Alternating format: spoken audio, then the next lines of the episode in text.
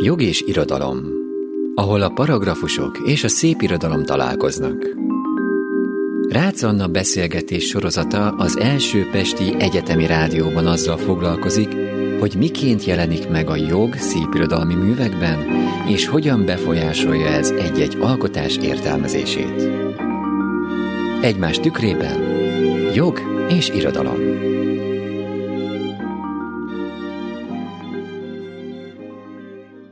Tisztelettel és szeretettel köszöntöm az első Pesti Egyetemi Rádió hallgatóit Jog és Irodalom című sorozatunk ötödik adásában. A mai műsorunkban Heinrich von Kleist Kolhász Mihály című drámájáról fogunk beszélgetni, és vendégem a sorozatunk egyik alapító tagja, dr. Menyhárd Attila, az ELTE Állam és Jogtudományi Karának, polgári jogi tanszékének tanszékvezető egyetemi tanára, az egyéb titulusainak felsorolásától most eltekintenék. Azért választottam őt ehhez a beszélgetéshez, mert egyetemi kurzusok, illetve konferencia előadások során is nagyon sokat foglalkozik ezzel a művel, illetve ennek jogi vonatkozásaival, valamint azt sem szeretném elhallgatni a hallgatók előtt, hogy ő az, aki az én figyelmemet fölhívta egyáltalán erre a műre tehát beszélgetéseink alapján vettem én is kézbe ezt a könyvet. Nagyon sok idő telt el azóta, hogy beszélgethettünk itt a stúdióban, úgyhogy nagyon szépen köszönöm, hogy újra elfogadtad a meghívást. Én, én, én köszönöm a meghívást újra, és nagyon örülök, hogy, hogy ismét itt lehetek, és hogy egy ilyen különleges miről tudunk beszélni. Arra gondoltam, hogy kezdetben ejtsünk néhány szót a szerzőről. Ugye Heinrich von Kleist német drámaíró, Goethével és, és Schillerrel emlegeti őt egy sorban az irodalom történet egy lángeszű írásművész, olvastam róla egy helyen, aki nagyon ellentmondásos, de mégis nagyon tartós hatást gyakorolt. Sütő András egy Lócsiszár virágvasárnapja című drámája ennek hatására készült, illetve nem tudom, hogy láttad-e, de 2013-ban készült egy német-francia kóprodukciós film is, a Lázadáskor a Kolhász Mihály legendája címmel. Tudok róla, hogy létezik a film, de nekem még nem volt időm megnézni, majd ezt, ezt egyszer mindenképpen fogom pótolni, és teljesen egyetértek ezzel a, az ellentmondásossággal, ami tulajdonképpen ennek a műnek a, a megítélése kapcsán is megjelenik, mert van, aki ezt nagyon erőteljes műnek tartja, van, aki úgy gondolja, hogy ez egy, ez egy borzalmas dolog, ami itt le van írva, és, és hogy ennek egyáltalán nem kellene megjelennie és valóban, még ha kiegészíthetem az utóéletét ennek, ennek a műnek, akkor, akkor két gondolatot ö, ö, tennék hozzá. Az egyik doktorovnak a rektájmja, ami tulajdonképpen az amerikai környezetbe teszi át ezt a, ezt a művet, és annyira direkt a párhuzam, hogy tulajdonképpen a teljes regénycselekményt le lehet képezni erre a műre, sőt a, a, a, a rektán főszereplőjének a neve is Kohlhaus Volker. Hmm, ezt is onnan Tehát még a, még, a, még a név is innen van.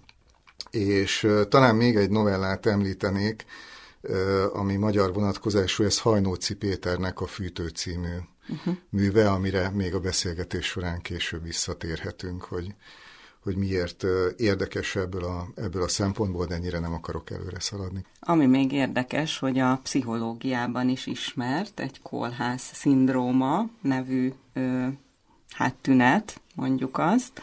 Ez annyit tesz, hogy az egyén megszállottan ragaszkodik a saját igazához, amelynek vélt vagy valós oka lehet, és a pszichológusok azt mondják, hogy a kitaszítottság élménye, illetve a bosszú vágy ennek a korképnek a, a sajátossága.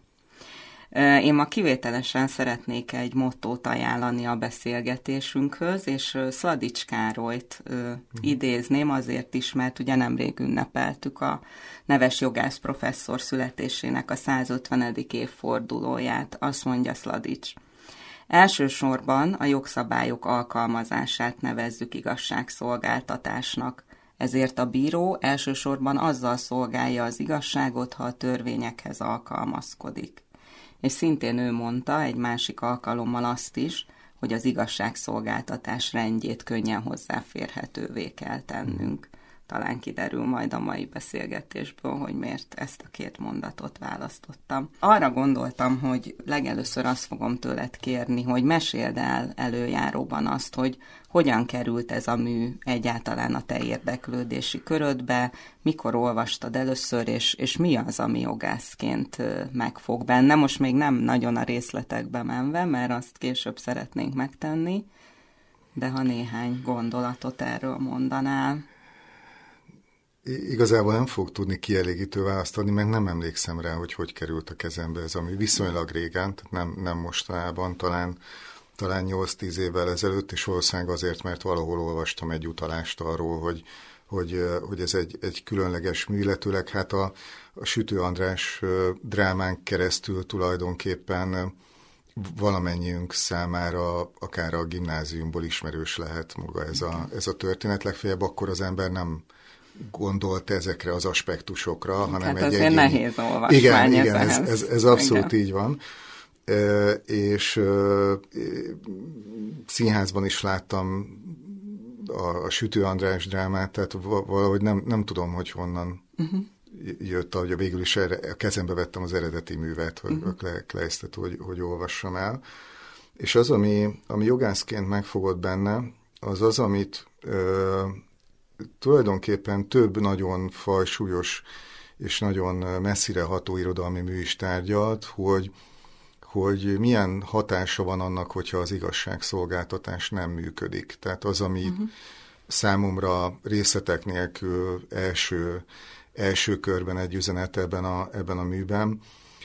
Legalábbis az egyik rétege ennek az üzenetnek, és talán ami először megfogott, az az, hogyha valahol nem működik az igazságszolgáltatás, akkor annak van egy diszruptív hatása a, a, a, a társadalomra. Mindenki.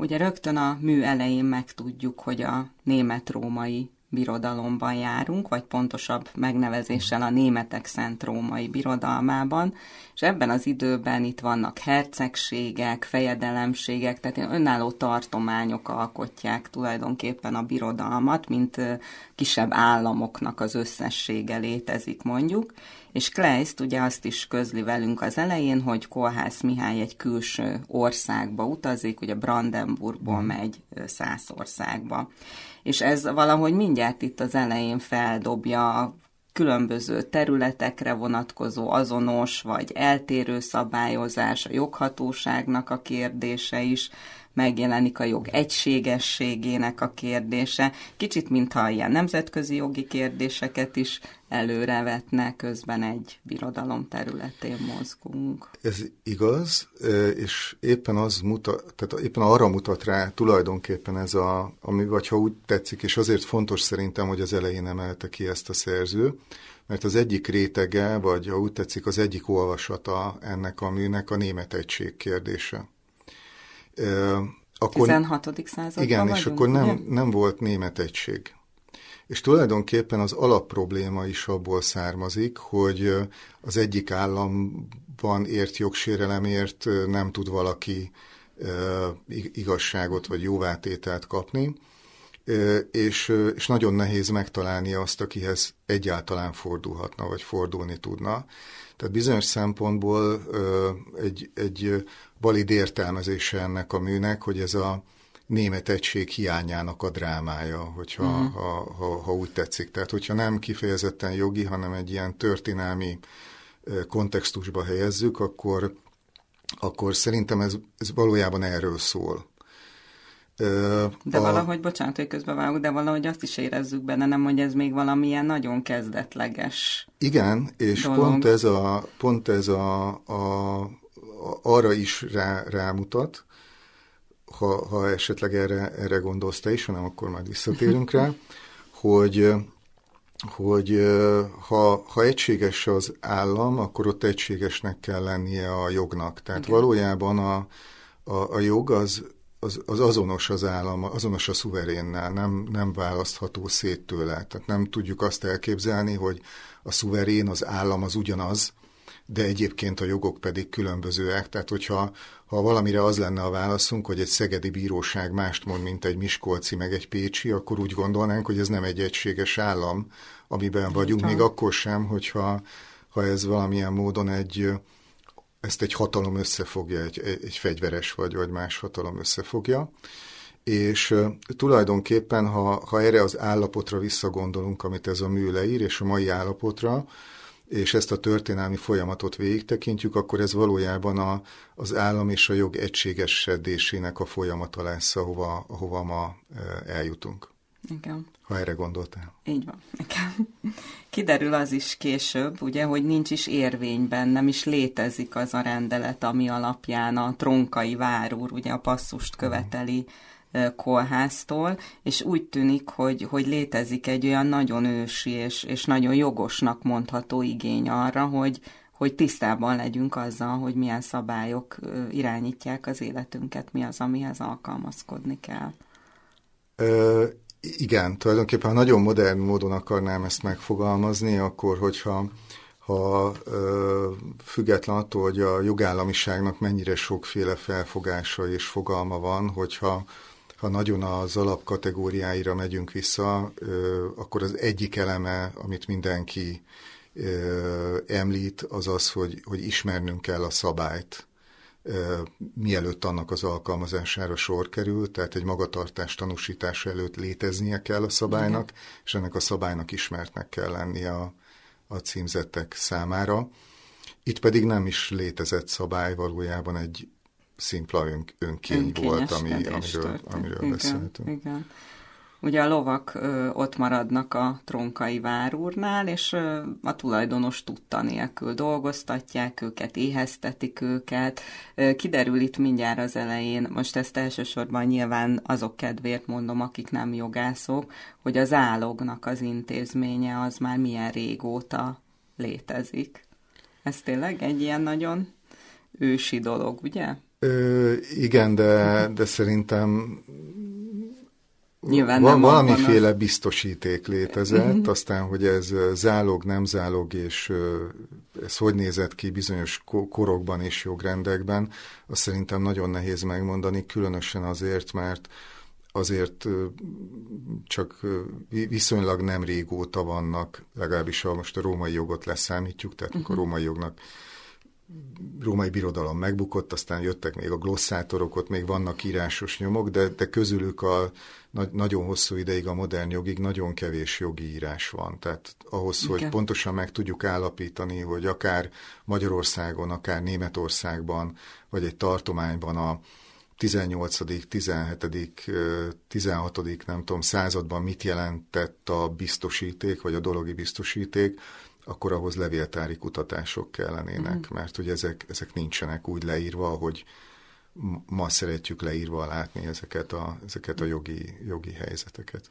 Bennem felmerültek a lovak otthagyásával kapcsolatban felelős őrzés szabálya is, de aztán lehet, hogy ott már nagyon rossz helyen Nem, gondolkodtam. Szerintem ez a probléma ott jön elő egyébként, ahol ahol Kohász Mihály a jogorvoslatot keresi, és Ugye ez a jogorvoslat, ez kétféle dologból tud állni az ő esetében. Egyrészt kap egy kártérítést, különböző tételekért részben a szolgája miatt, részben a lovakért. De azt már szegény csak a vesztő felé tudja meg, mert ugye arról szól az Igen, egész, hogy ezt keresné. Nem, nem előre szaladni akarok, Igen. csak az egyik a kártérítés, a másik pedig a lovaknak az eredeti állapotában való visszaadása. Tehát ő nagyon sokáig ő, ő, ő nem azt kéri, hogy neki adjanak egy kártérítést, tehát nem, az ő, nem ez az ő követelése, hogy vesztek a lovak, ott van, tökretették uh-huh. őket, és akkor kérek pénzt, hanem ő azt akarja, hogy ezeket a lovakat az eredeti állapotukra felhízlalva,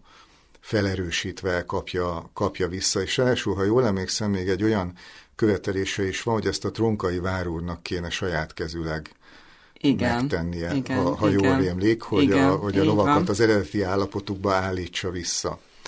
És ö, végül eljut oda ez, ami valóban, hogy, hogy, hogy azért a, a kártérítés is jó lenne, vagy, vagy hangsúlyos lenne. Van egy olyan olvasata a szakirodalomban ennek, hogy Kohász Mihály nem fogadta el a polgári jogi megoldást, a kártérítést, hanem ő mhm. ragaszkodott ahhoz, hogy eredeti állapotában kéne visszakapniuk. Én ezt nem érzem olyan erősnek ebben. Attila, ez még jogászként is olyan furcsán hangzik a fülnek, hogy állatoknál tényleg lehet ilyen eredeti állapotban való visszaállítás? Tehát ezt ma, ma mondjuk használjuk? ez nem csak állatoknál, ez, ez általában is egy nagyon komoly kérdés, hogyha valaki tönkretett valamit, akkor várjuk-e tőle, hogy ezt állítsa helyre. Tehát általában, ha valaki eljutott oda, hogy ezekkel a lovakkal úgy bánt, hogy a lovak tönkrementek, akkor, akkor mi az a hatalom, ami őt rákényszeríti arra, hogy most jöjjön és akkor hizlalja fel őket. Uh-huh. Erről eszembe jutott egy régi angol jogeset, ami nagyon másfélé mutat, de röviden elmondom, csak arról volt szó, hogy hogy Johanna Wagner, aki Richard Wagnernek volt az adoptált unokahuga, szerződést kötött arra, hogy énekelni fog egy színházban, és helyette egy másik színházba ment el énekelni, és, és ott felmerül az a kérdés, hogy kötelezhető-e valaki arra, hogy énekeljen. De nem kötelezhető rá, mert nem tudjuk végrehajtani, mert ha nem akar énekelni, akkor nem fog. Tehát ha a tronkai várul nem akarja a lovakat felhízani, akkor nem fogja, és nincs az a hatalom, ami erre rábírná. Úgy értem, ki is lehet végezni, de attól még a lovak nem fog, lovakat nem fogja felhizlalni. És ezért ez nem csak állatoknál, hanem általában is egy kérdés, de ez olyan viszonylag bonyolult, amire egy másik alkalommal is nem irodalmi művek kapcsán talán lehetne külön, külön visszatérni, de, de valóban ez nem egy reális követelés. Tehát, hogyha ha így nézzük, akkor, akkor ő egy egy nagyon szoros értelemben vett igazságot akar, aminek morálisan biztos, hogy van alapja, mert ha tönkretetted, akkor hoz te helyre, uh-huh. de, de, de, de jogi értelemben ez nem egy reális követelés lehetséges követelés, de nem reális az, hogy, hogy bárki egy ilyenre marasztal. Hm. Ben ugyanakkor az is érdekes benne, hogy mondtuk, hogy mennyire kezdetleges még ez az egész környezet, ahol zajlik ez az egész. Ugyanakkor a követelései meg szinte olyan nagyon maiak, nem? Tehát azt kéri, hogy a, a bűnöst büntessék meg, kártérítést kér, kér azért, mert bántalmazzák a szolgáját, és oké, okay, értjük, hogy a lovak előző állapotba való visszaállítása az, az nem egy reális kérés, vagy elképzelés, de, de mégis el, első olvasatra, amikor elolvassuk, akkor ez olyan, hogy azt mondja az ember, hogy, hogy ez akár most is Igen. megállná a helyét. Ezzel csak egyetérteni tudok, tehát hogy teljesen természetes módon adódó követelésekről beszél, amik, ahogy mi is beszéltünk róla most egy az utóbbi két-három percben teljesen jól lefordíthatóak a mai jogi gondolkodásra. Okay. Eredeti állapot helyreállításáról, kártérítésről és hasonlókról beszélünk.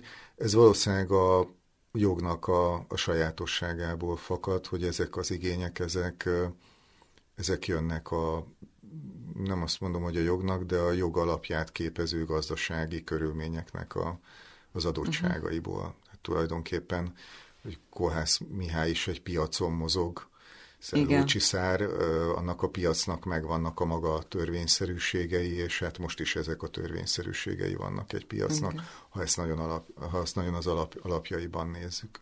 Igen, ennek van egy olyan érdekes része is még, hogy ugye Lócsiszárnak fordítják magyarra, miközben annak van egy kicsit pejoratív értelme, mindeközben az író ugye végig azt súlykolja nekünk, hogy, hogy ez egy lókereskedő, Igen. aki egy nagyon-nagyon tisztes tisztességes, nagyon törvénytisztelő. Erre van valami ötleted? Én gondolkoztam ezen, de nem, nem jutottam eredményre, hogy vajon mit, miért teszik ezt a műfordítók, hogy, hogy a negatívabb.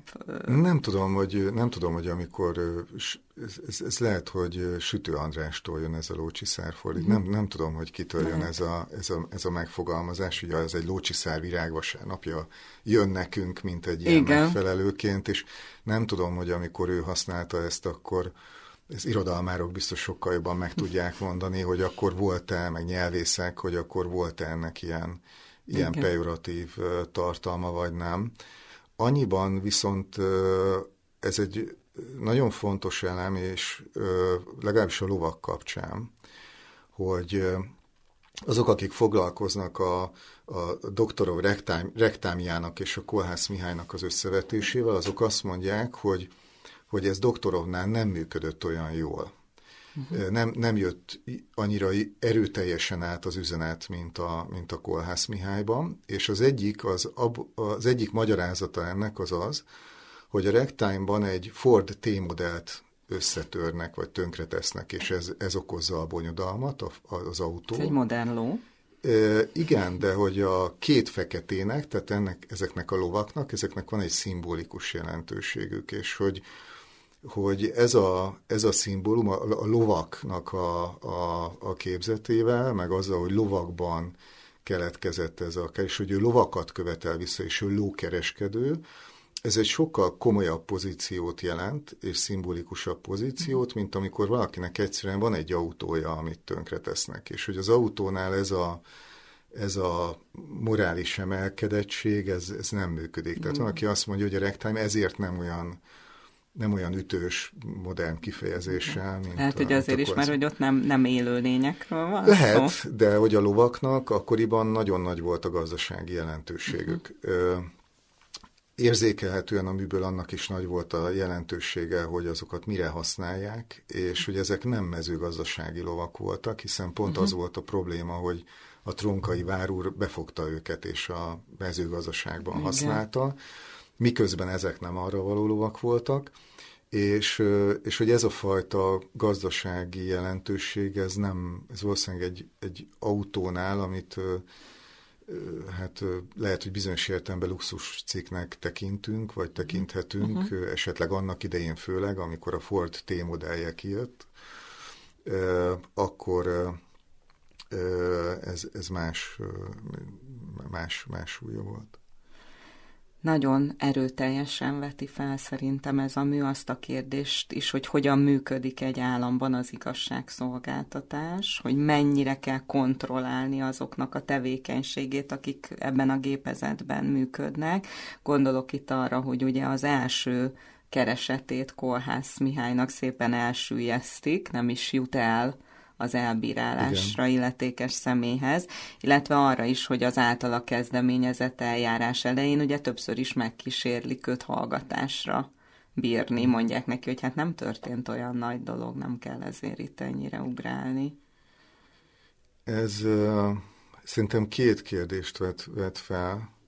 Az egyik kérdés az, az az, hogy ugye ebben a nem tudom, ilyen rokoni szálakkal, meg személyes szálakkal átfont font rendszerben, ahol mindig valaki valakinek a valakie, és akkor ezért Igen. elsüllyesztik, megakadályozzák, meg, meg, megpróbálják félretenni, nem jut el tulajdonképpen a, a hatalomhoz a kérvény, igen. ez a végén ez a drámán. Luther is ezt mondja Luther neki, hogy nem, őrült, nem vagy oda, hogy igen, miért?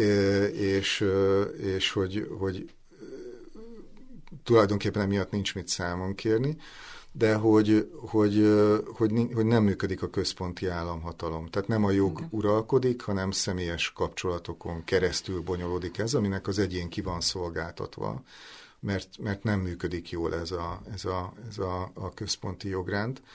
A másik aspektus az tulajdonképpen szerintem olyan, amit bárki tapasztalhat a, a, a, a saját hétköznapi életében is, de egész biztosan mindannyiunkat értek már igazságtalanságok, lehet, hogy sok is, de mindenkinek van ilyen emléke. Igen. És, és az a kérdés, hogy minden létező igazságtalanságért kell-e elégtételt adnia a társadalomnak, vagy az államnak, vagy, vagy van az igazságtalanságoknak egy része, ami, hogy úgy mondjam, természetes módon része az életünknek, hát hogy úgy megtörténik, és, uh-huh. és akkor azon, azon túl kellene uh, lépni. És, uh, és hogyha ér minket ilyen, akkor arra, arra hogyan, hogyan lehet reagálni egyénileg, vagy, vagy akár társadalmilag, és bárkinek bármilyen munkahelyi, meg, meg akármilyen egyéb uh, dolog eszébe juthat. És ez emiatt egy valid kérdése, amit szintén felvet ez a mű, hogy, hogy most az éj a helyes, hogy Kolhász Mihálynak ezt el kéne viselni, mert hát megtörtént, de van egy főbb jó, és az a társadalomnak a működése, és hogyha a társadalom hibásan működik, akkor, akkor, akkor valahogy kell törekedni a megjavítására, például okay. valahogy elérni, hogy eljusson az a kérvény oda, ahova el kell jutnia, vagy pedig az egyén megteheti-e, hogy, hogy a saját kezébe akarja venni az, az, az igazságszolgáltatást.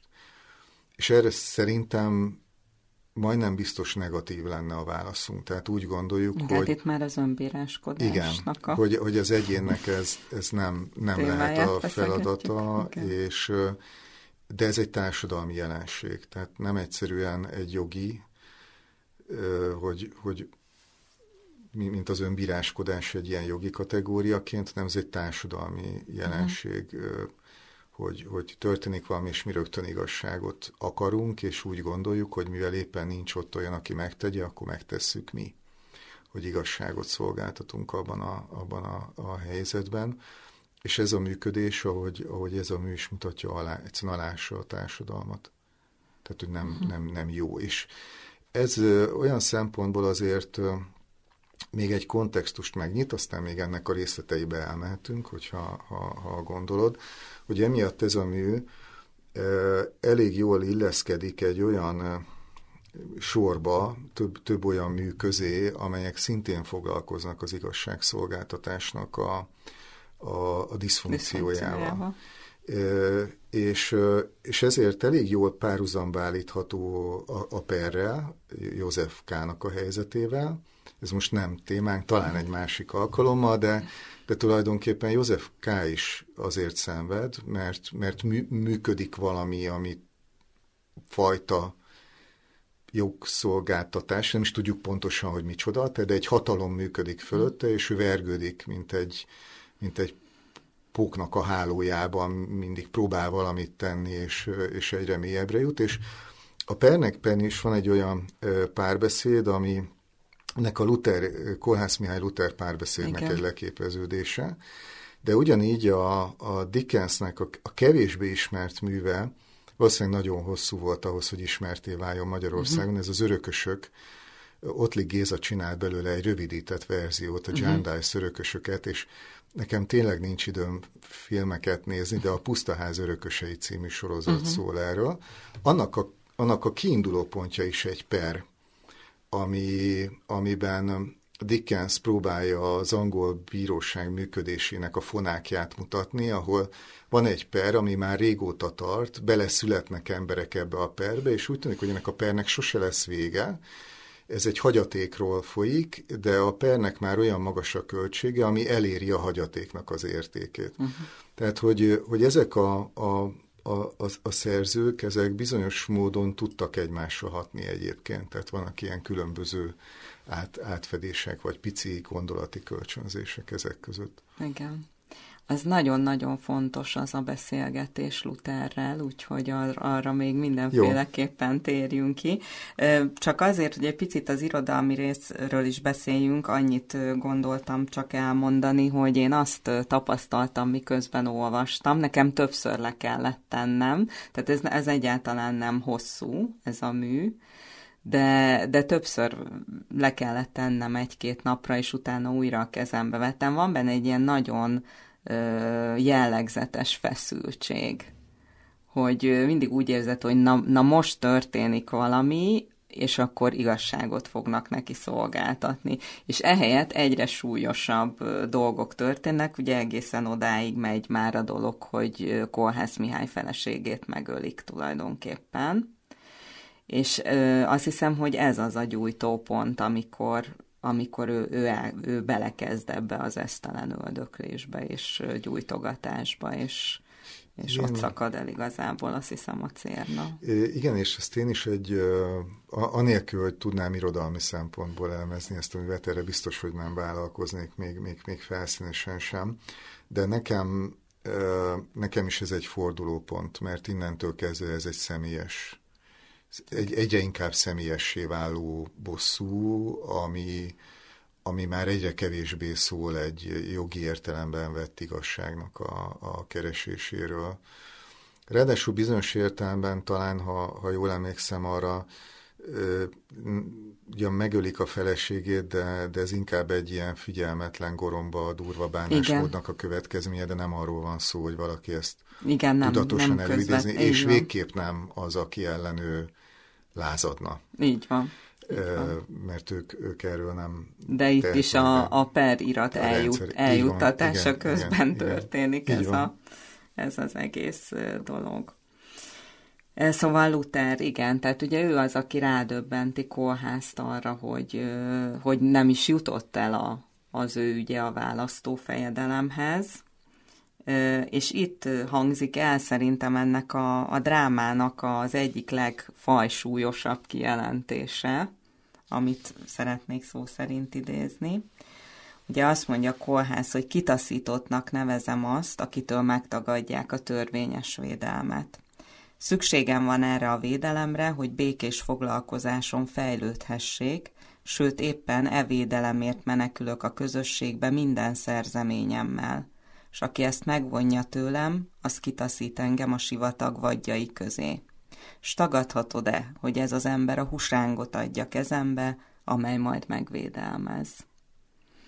valahogy én az egésznek ezt, ezt ilyen nagyon központi mondatainak érzem, mert itt már sok, sok mindent előre Igen, vetít Kolház. Tulajdonképpen ő, ő azt mondja, hogy mivel a közösség nem teljesítette felé a kötelezettségét azzal, hogy megvédje, ezért ő sem köteles teljesíteni a sajátját, tehát tulajdonképpen felmondja a közösséggel szembeni kötelezettségeit, igen. De ezzel ő helyezi saját magát a közösségen kívülre, és nehéz szabadulni attól a gondolattól, hogy éppen azért teszi ezt, hogy magának fel, felhatalmazást adjon erre. És egyébként, ha egy idézettel válaszolhatok Hajnóci Péternek a fűtőjéből,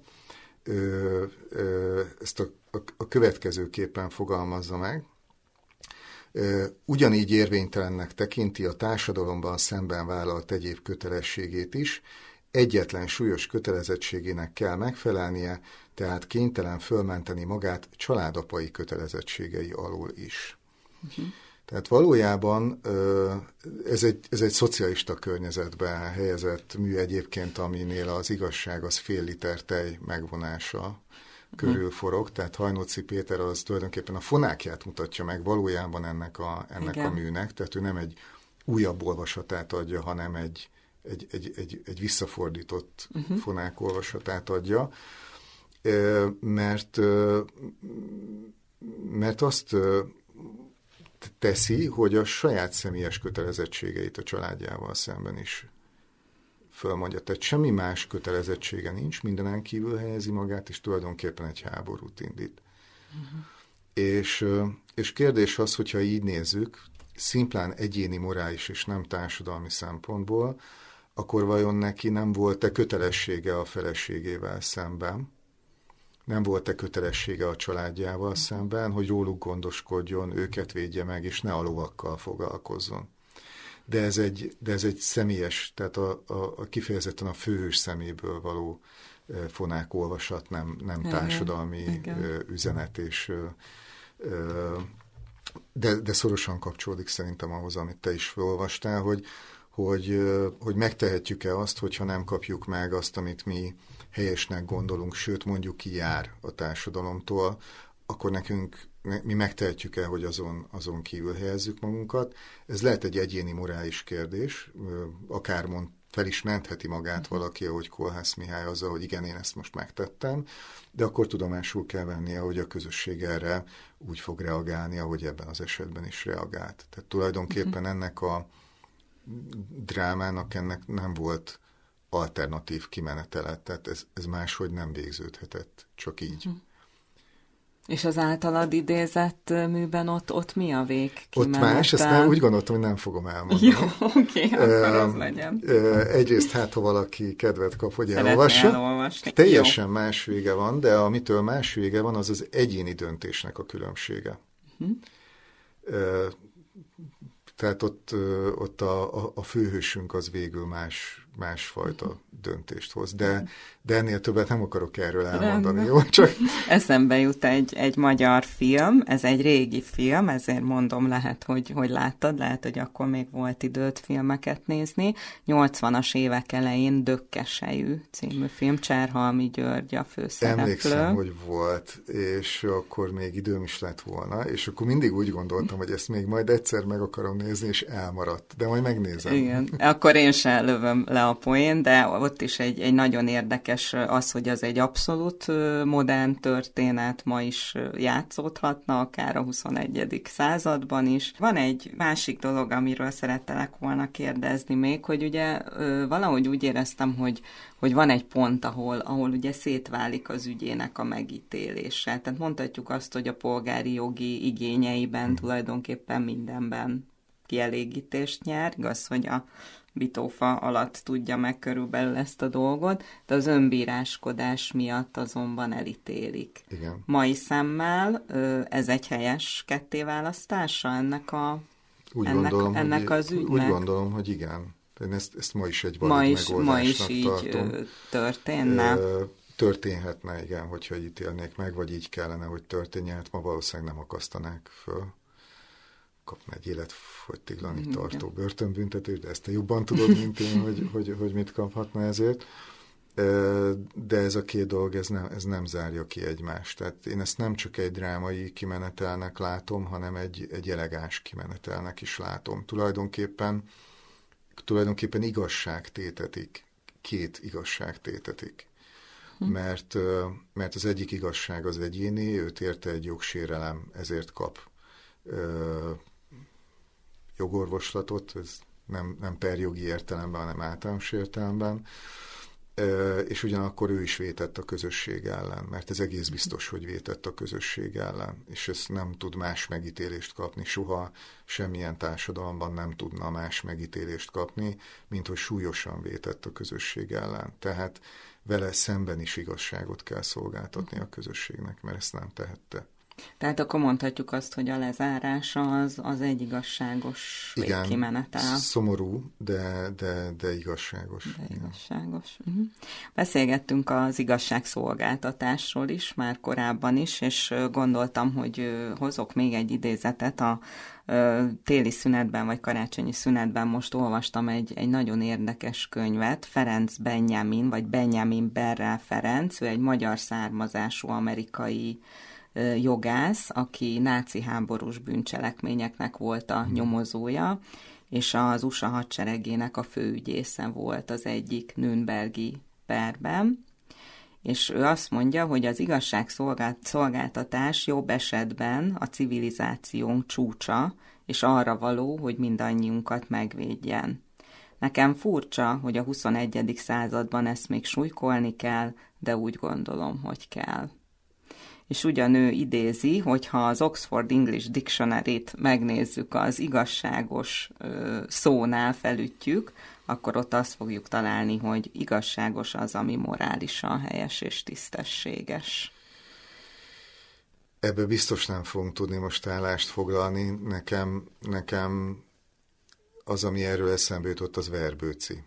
Uh-huh. És az azért nagyon érdekes azzal a 16. századi gondolkodással, és tulajdonképpen a magyar jogi gondolkodásnak én egy ilyen, egy ilyen origójának látom, és, és kiinduló pontjának őt is, hogy az ő művét, a hármas könyvet, és ott az igazság és a jog az azonos. És én azt, azt az igaz, tehát az, az biztosan igaz, hogy a jog akkor helyes, ha morálisan alá van támasztva. De azt mondani, hogy az igazság az azonos a morállal, de különbözhet a jogtól, azt nem szabad, mert akkor alássuk a jogrendet, mert akkor tulajdonképpen azt mondjuk, hogy van egy jog, és hogyha az a jog nem az igazságot jelenti, a, akkor, akkor elkezdjük a jogrendet felülírni egy igazságnak a, uh-huh fényében. És ez nem azt jelenti, hogy minden jogi norma, amit valaha megalkottak, igazságos, abszolút nem erről beszélek, pont a Nürnbergi pernek a tárgya az nagyon jól mutatja, hogy létezik olyan jog, ami, ami szétválik ettől. de ezek valószínűleg történelmileg tartósan nem tudnak fönnmaradni, és lehet, hogy formális értelemben jognak tekintjük, de, de valójában nem az. Ehhez még egy kitételt hadd tegyek. Azt gondolom, hogy amikor a, a, a jogról beszélünk, tehát jogról, mint kifejezésről vagy fogalomról, én azt vettem észre az utóbbi években, hogy ezt kétféle értelemben használjuk. Mert van, aki a jog kifejezést azt úgy érti, mint a, a, az uralkodó hatalom akarat kifejezését. Egyszerűen, ha van egy hatalom, és az kifejezi az akaratát, az a jog. És van egy másik értelme a jognak, a, a jog a társadalomban uralkodó rend. Tehát, hogy a jognak az a feladata, hogy a társadalomnak a működését koordinálja, és, és a jogot ebből a szempontból nem az uralkodó hatalom fogja kihirdetni, hanem a bíróságok fogják eldönteni az ügyekben.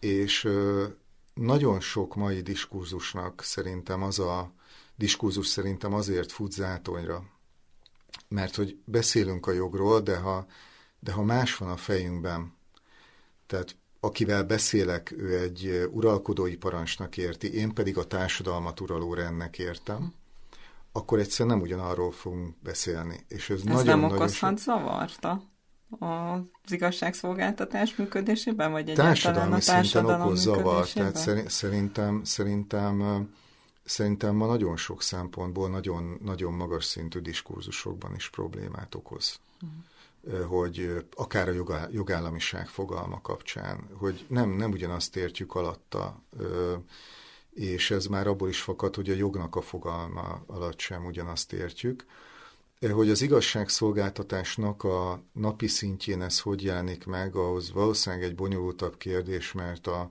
a bíróságok szerepfelfogásáról kéne beszélni hozzá, vagy ahhoz, hogy ezt megközelítsük, hogy a, a, a jogalkotó által meghozott jogi norma az, az, az mennyiben parancsa a bíróságnak, és mennyiben van a bíróságnak lehetősége ezt felülírni általános elvek alapján. Lehet, hogy ebből a szempontból nagyon más a közjogi és a, és a polgári jogi gondolkodás.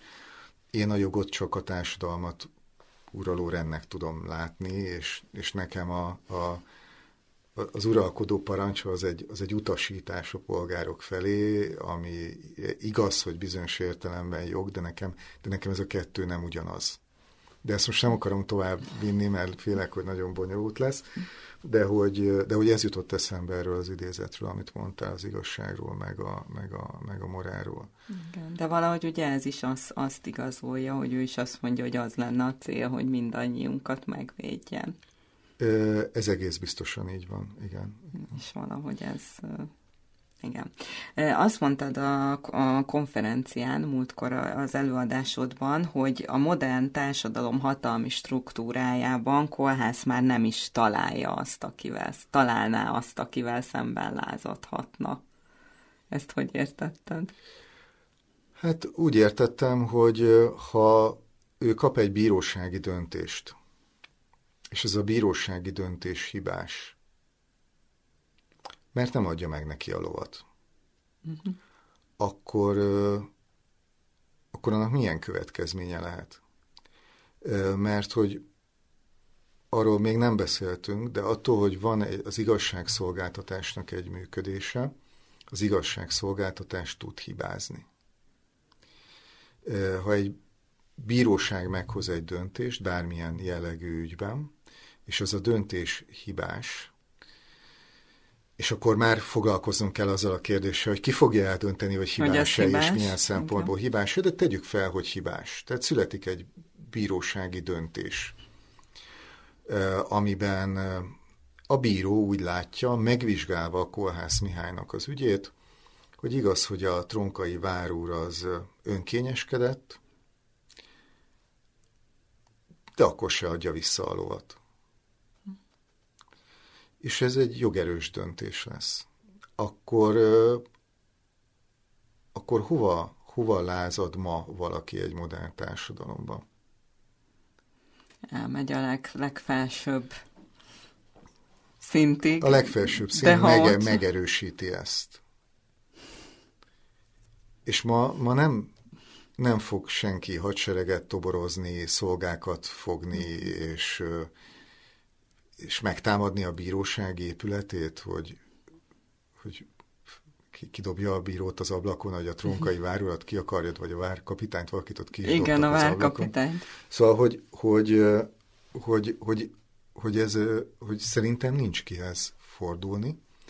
Ez nem biztos, hogy baj.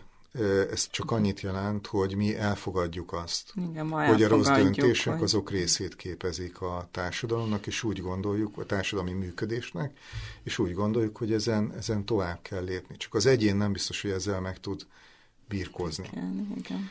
De ez ugyanúgy, ahogy még valamikor az elején említettem a beszélgetésünknek, hogy mindannyiunknak vannak olyan helyzetei, amikor igazságtalanságok érték. Ugyanez az igazságtalanság tulajdonképpen megjelenhet egy rossz állami működésnek, egy rossz bírósági működésnek a, a mhm. fényében is. És Kicsit durva lenne azt mondani, hogy tulajdonképpen kérdezzük meg, hogy miért is tartjuk annyira igazságtalannak, hogy a tronkai várúr a saját hatalmával élve elvette valakinek a vagyonát. Mi ezt egy mai, mai agya, mai gondolkodással jön a tulajdonvédelem és egy csomó minden, ami miatt megengedhetetlennek tartjuk. Egyet is értünk vele, tehát ezt nem is, nem is kérdőjelezzük meg, hogy ez igazságtalan volt, de de, de a mai közegben, ugyanúgy, ahogy vele szemben is ez volt az elvárás, Luthernek is ez volt az elvárása, mindenkinek az volt az elvárása, hogy ő, hogy ő álljon meg ott, hogy, hogy nem tudott igazságot kapni. Igen, de ott akkor egy amnestiát is ö, ígérnek neki, meg azt is ígérik neki, hogy segítik a, az ügyét eljuttatni a megfelelő Igen, fórumhoz. és innentől kezdve nem nagyon tudunk már vele azonosulni. Uh-huh. Nem? Mert hogy kapott Mert hogy úgy gondoljuk, hogy ez nem, nem helyes, hogy megkapja ezt a lehetőséget? Nem, úgy, úgy gondoljuk, hogy ez mind, mind helyes, de hogyha megkapta azt, amit megkaphatott abban a közegben, és ezzel nagyon sokat kapott, Igen. és azzal ő nem éri be. Hát utána még azért őt törbe csalják, ugye kiderül, hogy van egy, egy olyan volt harcosa, aki közben újra az ő nevében ismét Ez...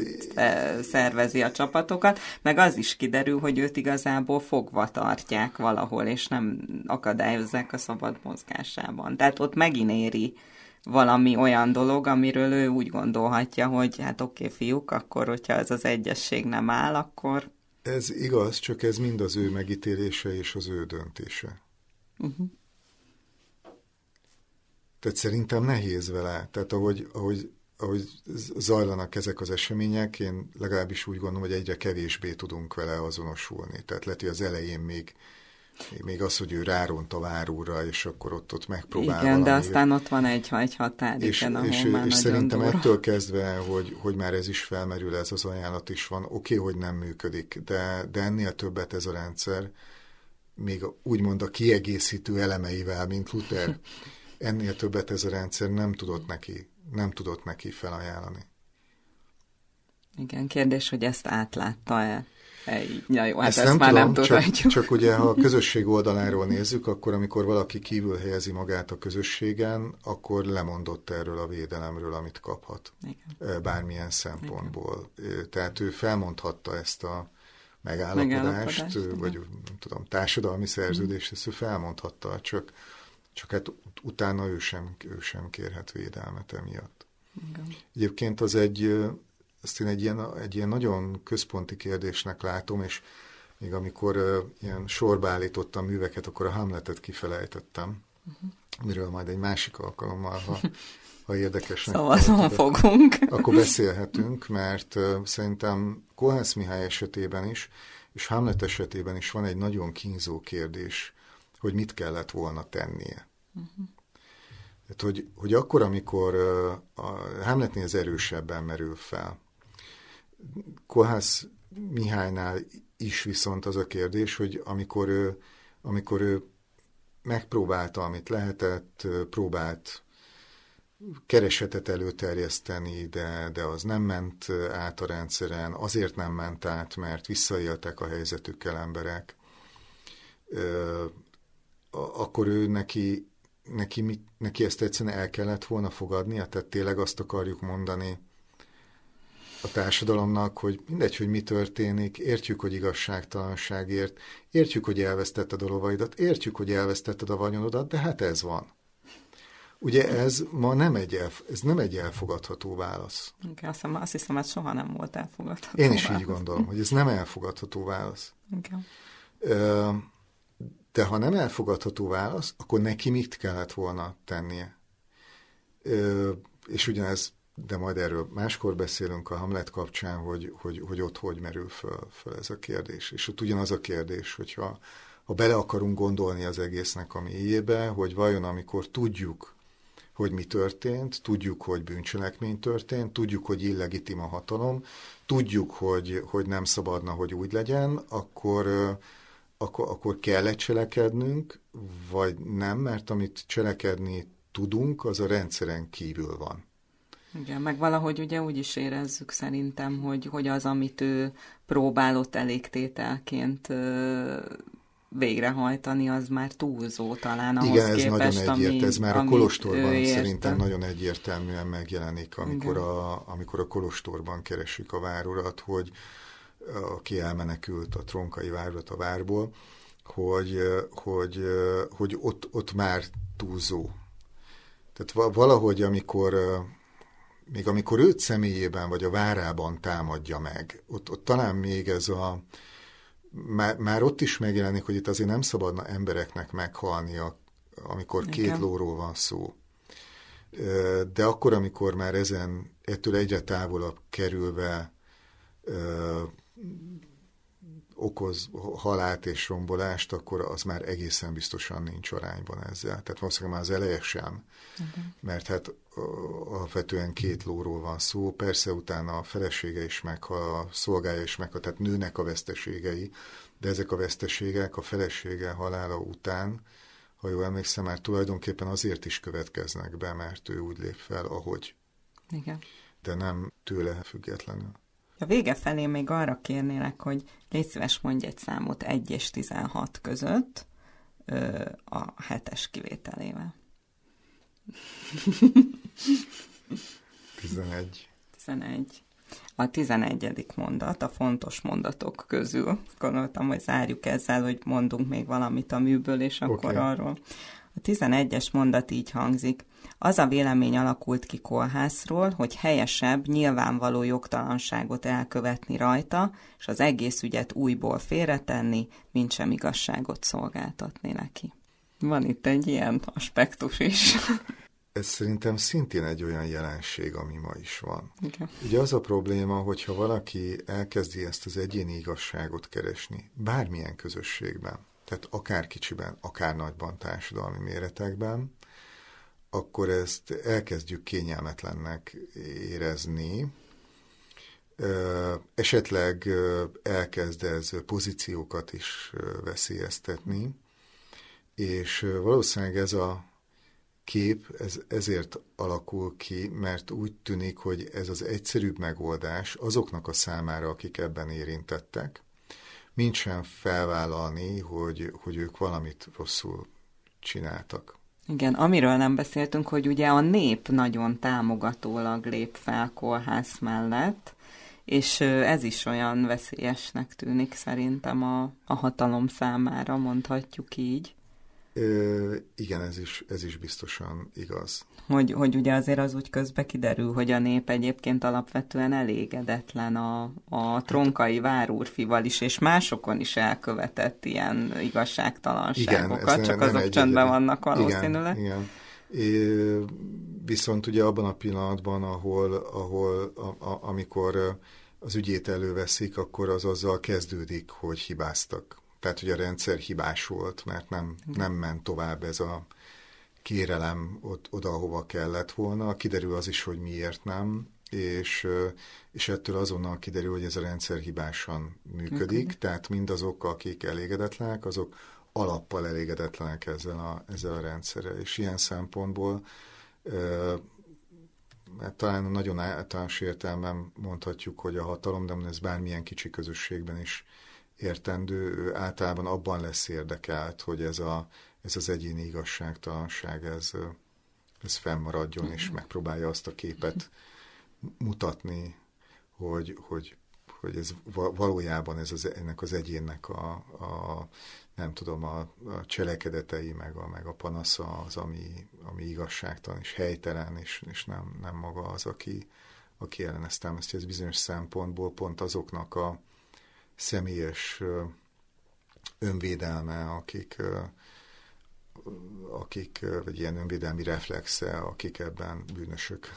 Nem, talán én, ha jól értem, akkor, Igen. akkor én valahogy ezt így gondolnám, és ezért gondoljuk azt többek között, hogy jobb egy olyan társadalom, amit, amit szabályok uralnak, és nem egyének, nem, nem egyéni döntések, hanem, hanem egy szabályrendszer, aminek valamennyien alá vagyunk vetve. Ez tulajdonképpen visszamegy megy egészen a római jogig, Ulpianusig.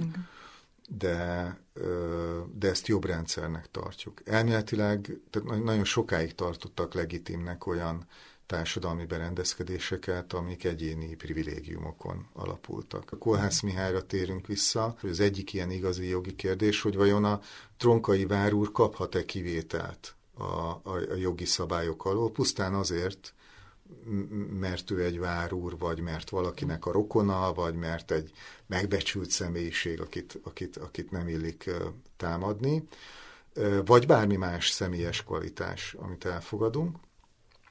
És a mi kiinduló pontunk, hogy ő nem lehet kivétel, mert hogy uralkodnia kell egy jogrendnek, és a jog alapján ő nem kapott kivételt, tehát neki nincs privilégiuma. Nagyon szépen köszönöm az idődet, köszönöm szépen a beszélgetést, a hallgatóknak a figyelmet. Az első Pesti Egyetemi Rádióban a Jog és Irodalom című műsorunkat hallották, várjuk Önöket legközelebb is. Köszönöm szépen én is.